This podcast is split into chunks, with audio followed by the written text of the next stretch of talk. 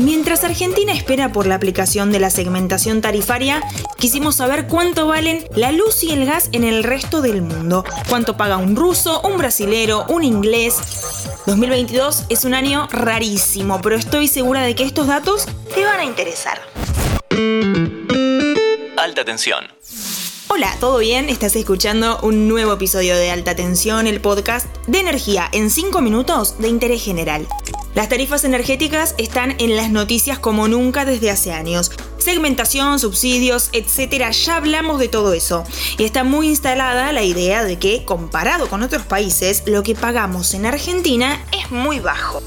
Alguna vez seguro escuchaste cómo cuidan el agua, la luz y el gas en Europa. La razón es que allá es caro, pero hoy vamos a meternos dentro de esos números para tener una perspectiva más clara.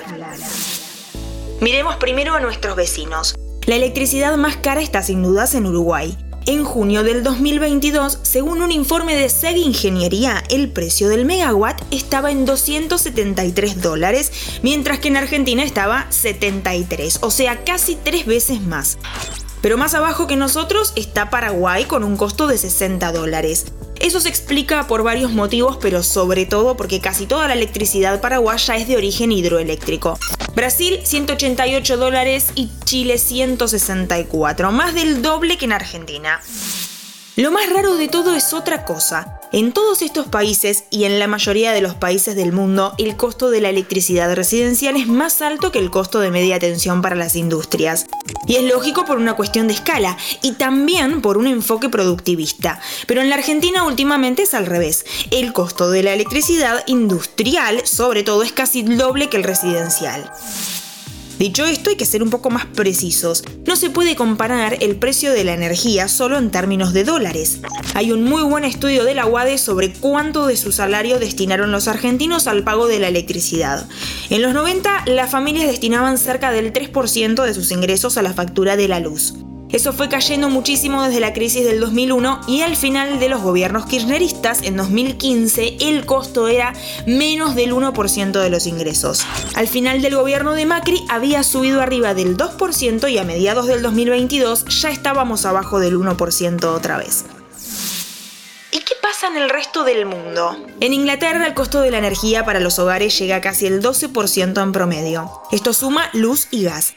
Como sea, es mucho más alto de lo que pagamos en Argentina. Un amigo de Alta Tensión que vive en Londres nos cuenta que paga más o menos 1.100 libras al año por la electricidad. Varía de acuerdo a la temporada, pero en promedio son unas 90 libras por mes, 27.000 pesos al blue, 14.000 al oficial. En Europa, los precios más caros para la electricidad están en Dinamarca y Alemania, que pagan más de 0,3 euros por kilowatt hora, que son además los países con la electricidad más cara del mundo.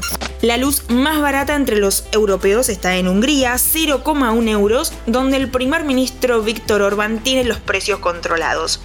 En Argentina ese precio está por encima de los 6 pesos. Difícil pasarlo a euros, pero de vuelta somos mucho más baratos que el más barato de Europa. En el ranking mundial, China está en mitad de tabla para abajo. La planificación estatal, los megaproyectos de infraestructura y muchísimo carbón les han permitido entregar electricidad a costos accesibles.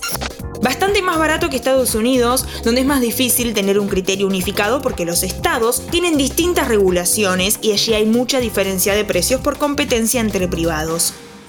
Si seguimos esa referencia de precios, los países más baratos para prender la luz son Libia, Líbano y Zimbabue, que son también países con grandes problemas de inflación como la Argentina. Los precios de los servicios públicos en general son precios regulados y entonces en momentos de alta dispersión suelen quedar rezagados. La gran diferencia de Argentina es que tiene un nivel de cobertura casi total en el caso de la electricidad. Nuestro país tiene una historia de gran desarrollo de los servicios públicos, además de grandes recursos, y esa infraestructura, si bien también arrastra algunos problemas, es algo que hay que destacar.